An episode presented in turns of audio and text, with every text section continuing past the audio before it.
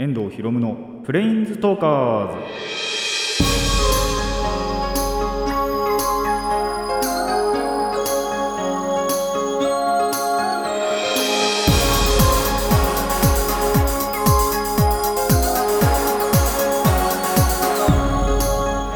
ラジオの前の皆さんお久しぶりです、えー、遠藤ひろむのプレインズプレプレインズトーカーズパーソナリティの遠藤ひろむです。この番組はマジック・ザ・ギャザリングのプレインズウォーカーたちがさまざまな世界へ旅できるかごとくさまざまな話をしようという番組です、えー約2ヶ月ちょっとぶりぐらいの、えー収録になります。あのまあね。一応番外編ということで家から撮らせていただいたのをこっちにで、えーと上げてもらった通りなんですがこの2ヶ月間ぐらいね。さすがにその緊急事態宣言とかも出ちゃいましたし、まあ、他人に迷惑もかけられないということで休んでおりましたが、まあ、緊急事態宣言がね解けたということで、えー復活をねしていきたいと思います。ただまあ一応先にまあ言っとこうかなとも思うんですけど、まあ、要はその緊急事態宣言解けたから今こうやってまた始めたわけでまあ第2波第3波ってやっぱりニュースでも言われてる通り懸念されてるじゃないですか。なんでさすがにまたその第2波とか第3波来てあの緊急事態宣言神奈川県に出たらちょっとまたもう一回その期間だけ、えーお休みしようかなとは考えてはおりますがまあとりあえずまたねその第2波がまずはねその目の先の第2波が出るまでは、えーいつも通りというか前の通りにやっていこうかなと思います。ところで皆さん、えー元気にしてましたでしょうか？この自粛期間中ね2ヶ月間。僕はこうやってラジオをするのが久しぶりですけども。あのーまあ僕はですと言うとですね、あのー期間中自粛期間中は、えー人間らしい生活はあまりしてなかったなと。全然してなかったなと思います。まあそのあたりはね、あのーコーナーでもお話ししようかなと思うんですがぜひぜひ、あのーコーナー聞いていただいてそしてねそのコーナー聞いてあの自分自身とね比べていただけるといいなと思います。でまあここまで喋っててあの気づかれると思うんですが一応あのちゃんとねマスクをして収録しております。マスクもしてるしあの壁もね貼られてるしっていう状況で結構あまあこれは後で言おうかな。一応そのまあ僕らその声優さんのラジオとかが聞くことも多いんですけど多いっていうかまあ4つしか聞いてないかな。4つしか聞いてないんですけどあ5つか。しか最近1個増えたから1234あ4かそれで増えて4か。っていう感じで一応ラジオ聞くこともあるんですけどそのラジオもですね結構やっぱそれぞれあ5か。5個あったわ。であのそれぞれでわりかしそのこうやって壁貼るプラスマスクでやってるっていう人もいればあのリモートで収録してるっていう人もいてでリモートで収録してるっていうこともあったんで僕もワンチャンそれでやるかなとは思ってたんですけどやっぱその家に弟妹いるわけですよ。ちょっとその中で収録するの無理だなと思って収録つか録音ですけど本当に携帯のね機能を使っての録音ですけどそれをやるのはちょっと厳しいなっていうものがあったんで、えーちょっと2ヶ月間ね本当にサボりにサボったわけなんですけども。まあまたねこうやって週まあ一応ちゃんと週に一遍でやっていこうかなとは考えていますのでまあオンタイムで聞いてる方はねぜひあのーまた聞いて再度1週間に1遍聞いていただけたらなと思います。それでは久しぶりに始めていきましょう。遠藤ひろむのプレインズトーカーズ2ヶ月ぶりに Let's Planes Talk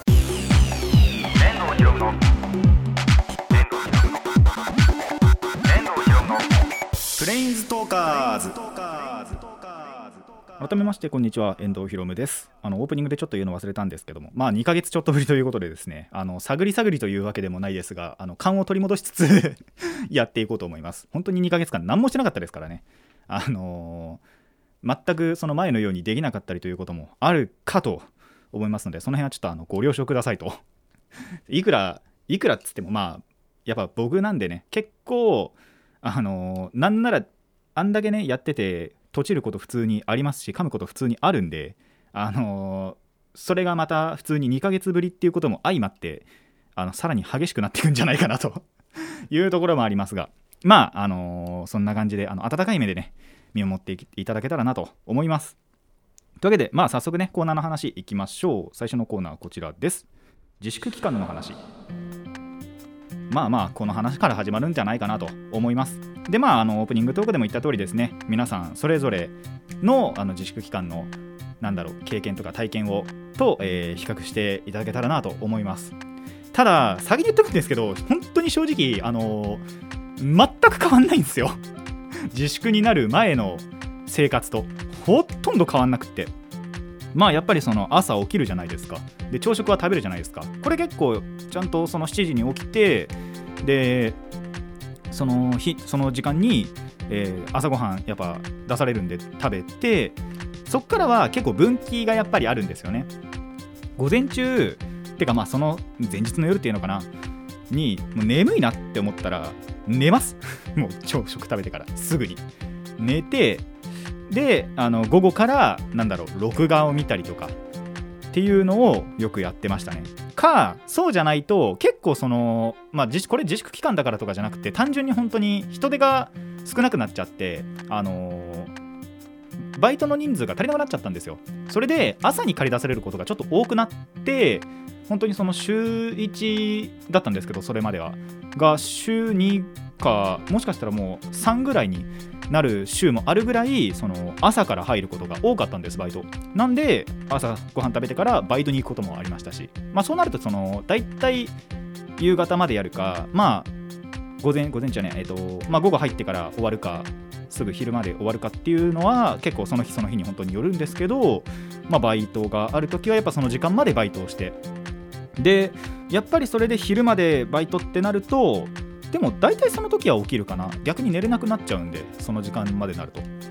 寝ずにまあゲームするか 本当に録画見るかみたいな。あとあラジオも聞くかな。あのー聞き逃した。ラジオとかはタイムフリーとかで聞くことはまあ多かったですね。プラス、えっとまあ、もう一個分岐があってやっぱりその午前中にやりたいことをやっちゃう。例えばそれこそ、まあ、録画を見るのもそうなんですけどあとゲームやったりとか、まあ、ゲームもでもデジタルなんだろう俗にデジタルゲームって呼ばれるゲームはほとんどやんなくてほぼほぼスマホゲームでしたねやっぱり。でスマホでゲームやるかあの YouTube とかでニコニコ動画とかで動画を見るかっていうのしかほとんどやってなかったんですよ。で一応全くやらなかったわけじゃないんですけどそれでも PSP ちょっといじったりあとなんなら自粛期間の本当に最後の方でやっとそのプレイステーション2を起動したりとかっていうぐらいでしか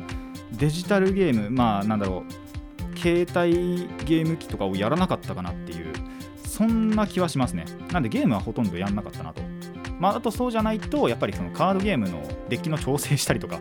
ていうのはもうカードゲーマーの差がでした。宿命でした。本当に。とあとまあ仮にその遊んだ時っていうのかな。リモートでなんですけどやっぱ遊んだ後は片付けしたりとかっていうのはちょっとやってました。で逆にそれで午前中録画とか見ちゃうと午後はちょっと疲れて寝るっていう 結局何も変わらなかったんですよ。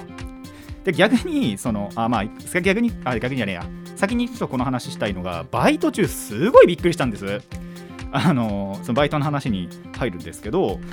あのお客さん多いんですよ。めっちゃくちゃ。なんでこんなに来るのっていうぐらい多かったんです。まあこれは多分それこそ僕ってまあ某ドラッグストア名前伏せますけど某ドラッグストアで働いててであのドラッグストアだからなのかな。それともまあ多分他の普通のスーパ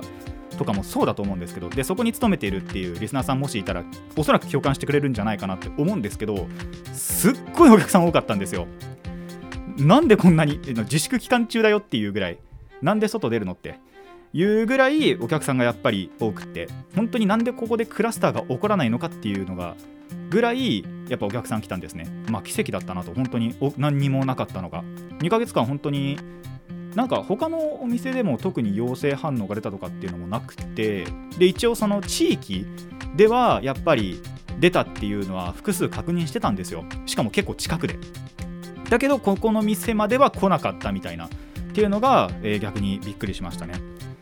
まあ本当にあのー必需品を買うとかだったら分かるんですよ。それこそ。まあご飯ってか一応野菜野菜は売ってねえか。でも冷凍食品とか売ってるんで冷凍食品とかあと飲料とか。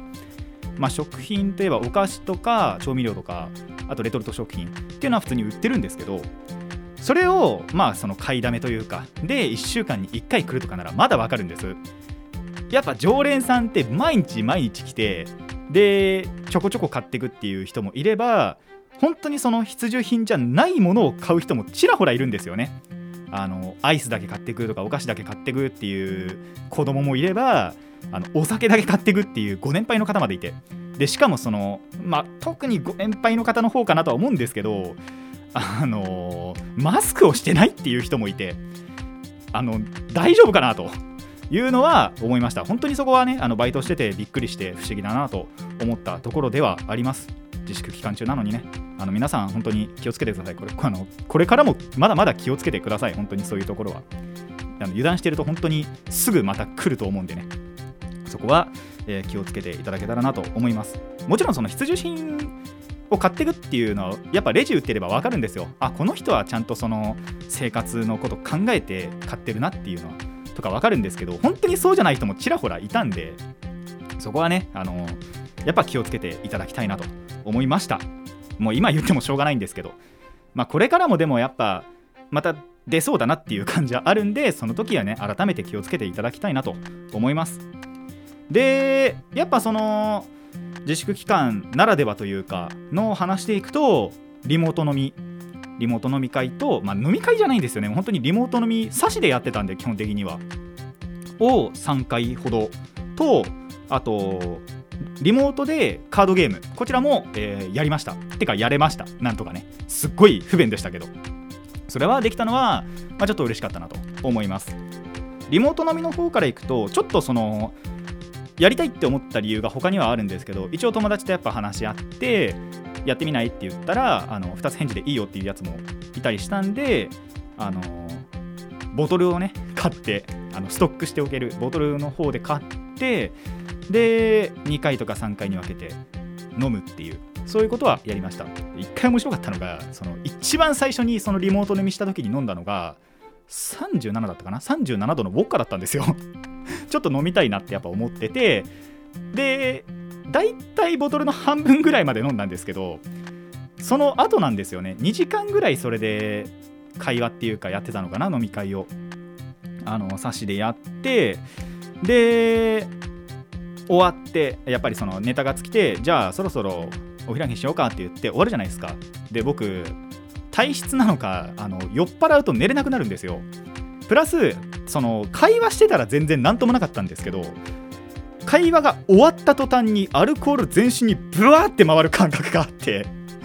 一応なんだろうな吐いたりとかそういうのはなかったんですけどその感覚がすごい面白くなっちゃって笑い上手なんで僕。あの一人で部屋であのその感覚が面白くて笑ってました。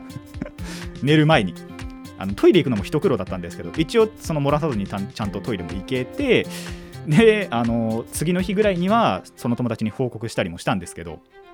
いやーあれはびっくりしましたね。全然本当に会話してる時電話つないでる時何にもなかったんですよ。でこのままシラフでいけるなって思って終わった途端にブワーってきたんでいやーびっくりしたなと思いましたね。一応それ以降はそういうのがなかったんですけどちょっと気をつけながらというかとかではやってたんですけどあの皆さんもね気をつけてください。まあおそらくあのストレートで飲んだのがまずかったのかなと 思います。ウォッカをストレートで飲んだらねやばいという。まあロックでもやりましたし水割りはやんなかったのかな。でもレモンティーではありましたね確か。ちょうどその家にレモンティーがあったんでちょっとこれあのー割ってみようっつってウォッカにレモンティーとか割ったりはしたんですけどちょっとあのーその後ストレートとかもね氷が全部溶けきってからあのーやったりもしたんでそれがちょっとまずかったのかもしれないというのでボトル半分飲んだらちょっとだいぶやばいことになりました。でもあの吐き吐いたりとかはしなかったです。あのそれだけはねちょっと言っとこうかなと。でそんな飲みしてる時2回目ぐらいかなその違う友達と飲みした時にあのーまあ基本的にその飲みもあとその後にやったそれこそカードゲームも LINE のビデオ通話でやったんですけどあのディスコードとかねよく言われてるじゃないですか。Zoom か？あとは。ディスコードとか Zoom とかを使わずにもう携帯だけでなんならスマホだけであのカードも飲みもやってたんですけどアウトカメラにできるっていうのを知らなくってただ2回目でそれに気づいたんですよ。あれアウトカメラできるやん。って言って。これができるならカードゲームできそうだなっつってあの友達のね全体の LINE に LINE したところ反応してくれたのは1人だけだったっていう。だからその1人だけと、あのギャザーをねやりました。そいつギャザーできるやつなんで、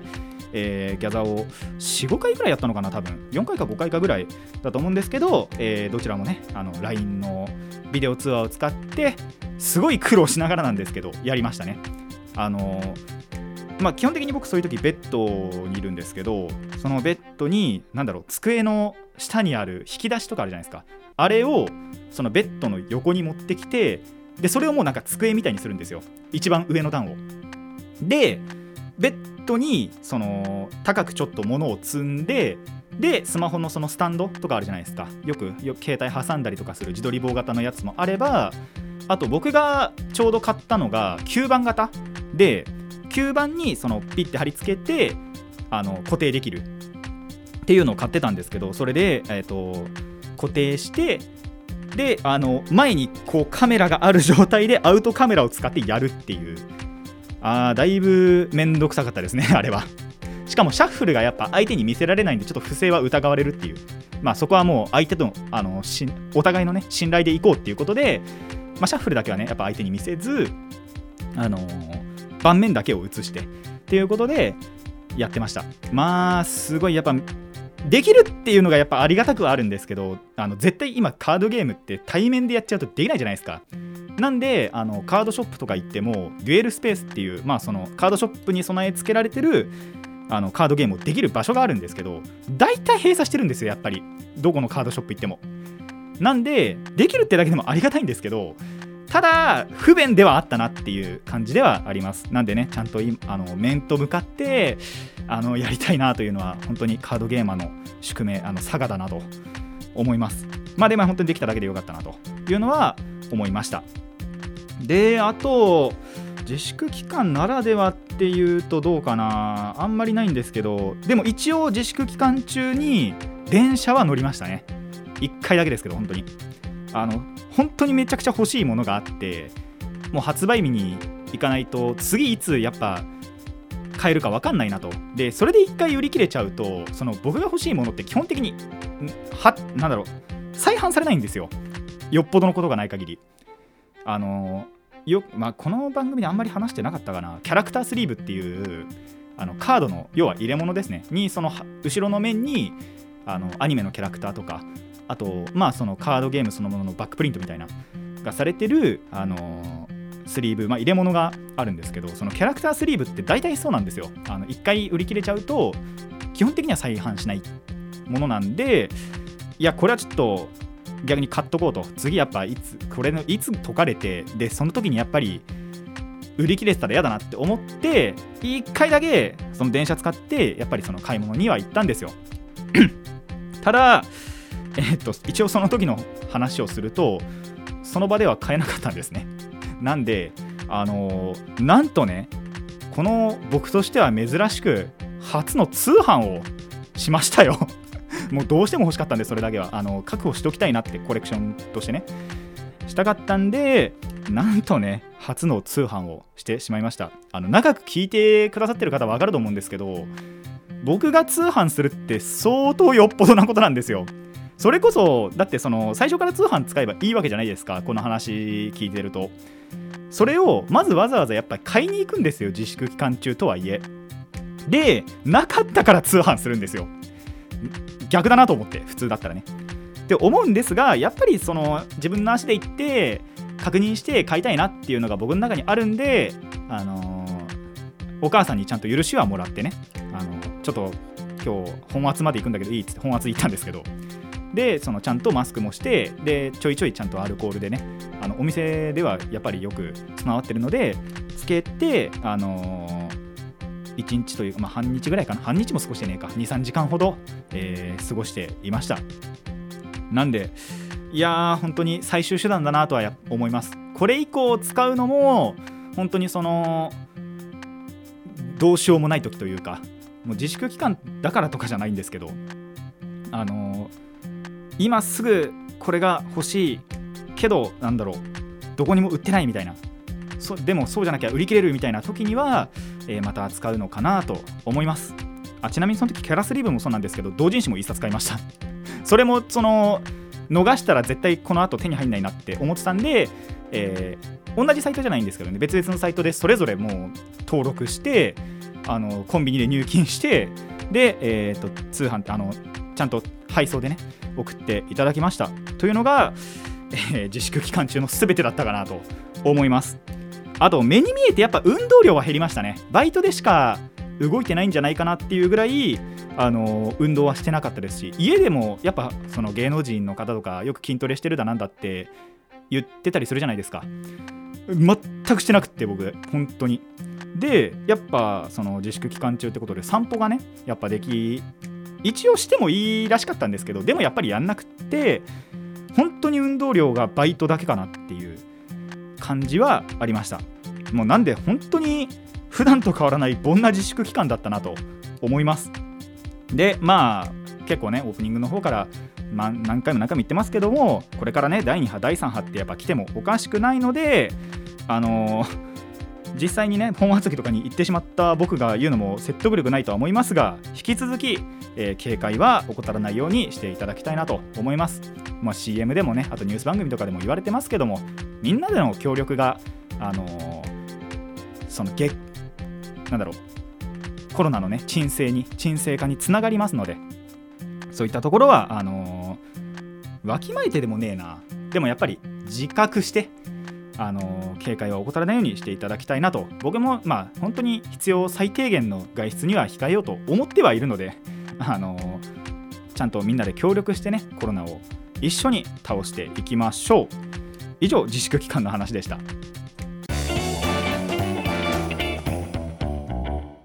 遠藤ひろむのプレインズトーカーズ続いてはこちらです。トレンドの話。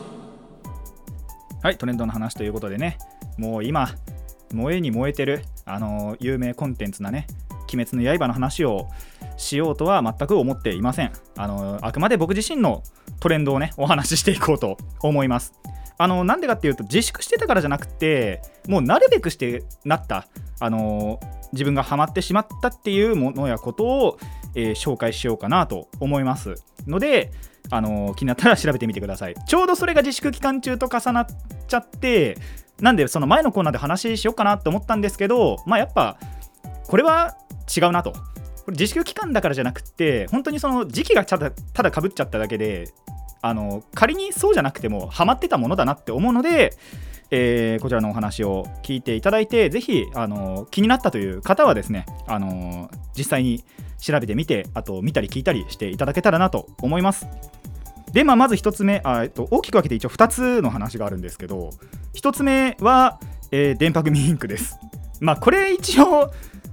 ギリギリあれ？話はしなかったかな？ちょっと2ヶ月前なんで覚えてないんですけどあのーまあ理由はお分かりだと思います。スタートインクルプリキュアにはまりで主人公のね星名ひかるちゃんがえー、エータソ成瀬恵美さんということででその、え成瀬さんって電波組インクのメンバーじゃないですか。じゃあ電波組インクハマるかと思って じゃあちょっとそれとは違うんですけどやっぱその他のねメンバーのこととかも知らないでその成瀬さんだけ知るのもあれだなって思って一応その番組を見たりだとかその電波組見てる番組見たりとかあとゴールデンウィークとかそれこそその新しいアルバム4月に出たんですけどそのアルバムの発売前の LINE ライブっていうのを、えー9割方見ました。チェックして。で実際に CD 買いましたアルバムを。えっ、と「愛が地球を救うんさだって電波組かファミリーでしょ」という CD をアルバムを買いまして。でしかもこれは多分、まあ、やっぱ自粛期間中になったからだと思うんですけどあの YouTube チャンネルをねそれぞれメンバー6人がそれぞれ1チャンネルずつ解説したということでそこも、えーチェックはしてます、まあ、成瀬さんのだけは全部見たんですけどエータそのだけは。そんな感じであのー電波組インクはわりかしハマりました。まあなんで本当にこれはなるべくしてなったんじゃないかなと。一応今のところは箱推しかなと。やっぱその一人だけじゃなくて番組とか見てたりあとその歌とかを聞いてたりしてもあので個人個人を知っていくと意外となんか全員押せるなっていう感じがあったんでそのなんだろうそれぞれに好きなところがちゃんとあるので誰か一人を押すことはできないっていう優柔不断な僕は男なんですけども。まあそんな感じででも、あのー見ててやっぱいいアイドルグループだなっていうあのー感覚があるんで、まあ、ちょっとこれからも気にしていこうかなと。なんで皆さんもぜひね気にしていただけたらなと思います。でまあちなみになんですけどもそのアルバムの方だえっ、とデンファミの方がその通常版とあと初回限定版 A と B の3種類あって A だとえっ、と DVD がついてくるのかな？なんかその電波組がキャンプするっていうその特典映像が入った CD とあと B 版だとそのそれぞれのソロ曲が入ってるってことで僕は B 版の方を、えー購入いたしました。これもなんだろうな通販ってわけじゃないんですけどただあのローソンのななんて言えばいいんだろう。まあ配送サービスみたいな。はえっ、とローソンにそのものを送ってもらってそこで受け取るみたいなそういうののサービスあのロッピーをね使って、えー購入いたしました。確かちなみにそれちょうど入金したのはその前だったんですけどローソンに届いた日がちょうど僕の誕生日であの自分自身への誕生日ということで あの購入いたしました。でそのやっぱ曲ソロ曲もそうだったんですけどあのちゃんとグループであの6人全員で歌ってるっていう曲がまた結構いい曲で やっぱオタクに刺さるんですよね電波組の曲って。っていうところがあったんであのこれからもちょっと応援はしていきたいなと。ただちょっとねライブを見ることができなかったんでそこはまあでもまだかなってやっぱ思ってるんですよ。あのハマりたてハマりかけなところなんで完全にがっつりこう沼にはまったわけじゃない。まだ片足しか突っ込んでないんでちょっとライブはまだかなっていう思って本当はそのえないつだったかな？5月終わりぐらい半ばぐらいかな？にあのもともと予定してたツアーがやっぱり中止になっちゃってその代わりリモートで6人全員がその違うところでライブをする。で一つの画面にやっぱリモートってできるじゃないですか。で統括してそれぞれはやっぱ別々で歌ってるけどそのリモートによってこっちからはあの一緒に歌ってるように見えるみたいな。っていうライブをどうやらやったんですよ。ただそれはちょっとあのー見ませんでした。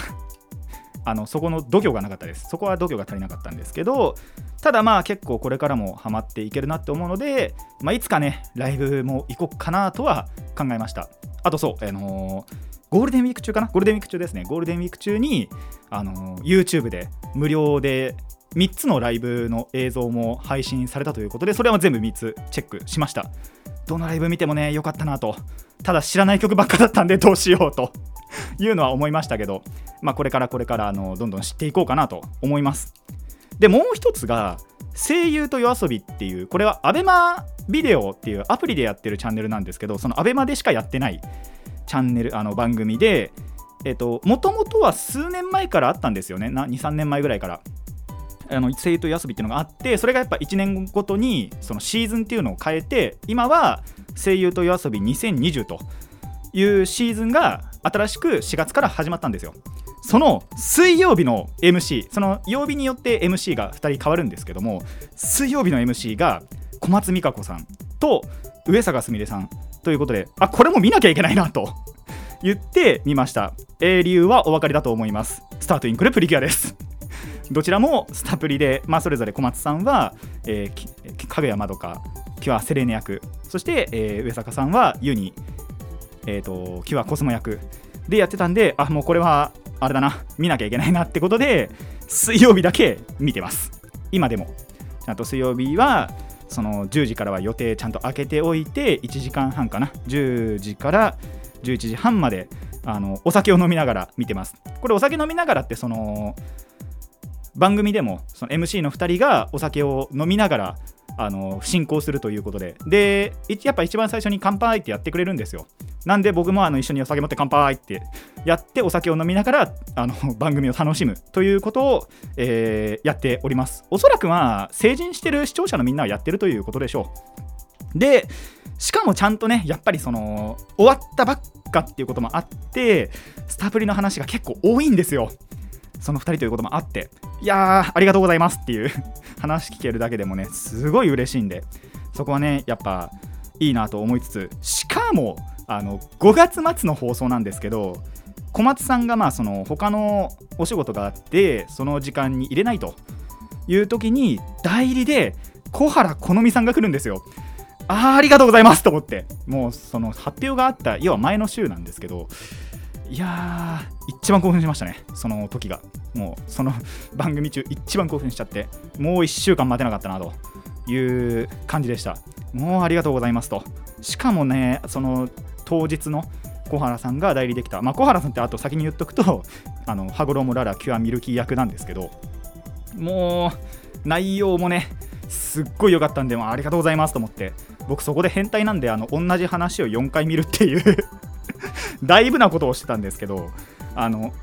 終わそのやっぱリアルタイムもちゃんと見るじゃないですか。で1回終わってからあのアベマで基本的にその配信してから1週間アベマビデオっていうので無料で見れるんですよ。なんでそれを使って同じまた話を4回あの3回かあの繰り返して合計4回見るっていうあだいぶ変態なことも、えーしてました。けど本当にそのこれからもね水曜日は見ていこうと思います、えーそんな声優と遊び2020平日の10時から11時半に、えーとまあ、月曜から金曜日でやってて月曜日には、えー安本博樹さんと中村修吾さん。で火曜日には内田真也さんと下野紘さん。で水曜日で小松美香子さんと上坂すみれさん、えー木曜日が、えー、と浪川大輔さんと石川海人さん。で金曜日に、えー、と関智一さんと森久保祥太郎さんですね。でそれぞれその週、えー、と日替わりでやってるのでそれぞれやっぱ好きな声優さんがいる日は曜日はやはり見てみると面白いんじゃないかなと思います。ちょっと僕はあのー申し訳ないんですけど水曜日しか見てないので 他のところがどれほど面白いのかはちょっとわからないんですが、えーまあ、なんならね全曜日チェックしていただいて推しをね探していただけたらと思います、まあ、プラス一応11時半からあの木村昴さんと金田智子さんによる声優と遊びコネクトというのもやってますのでこちらもチェックしてみるといいと思います。あ僕はもちろん見てないです。すいませんね。本当にすいません。えっ、と平日の10時から11時半、えー、アベマ、えー、とアニメライブチャンネルかな。ってところでやってるのでぜひ皆さんもチェックしてみてください。ということで、えー以上トレンドの話でした。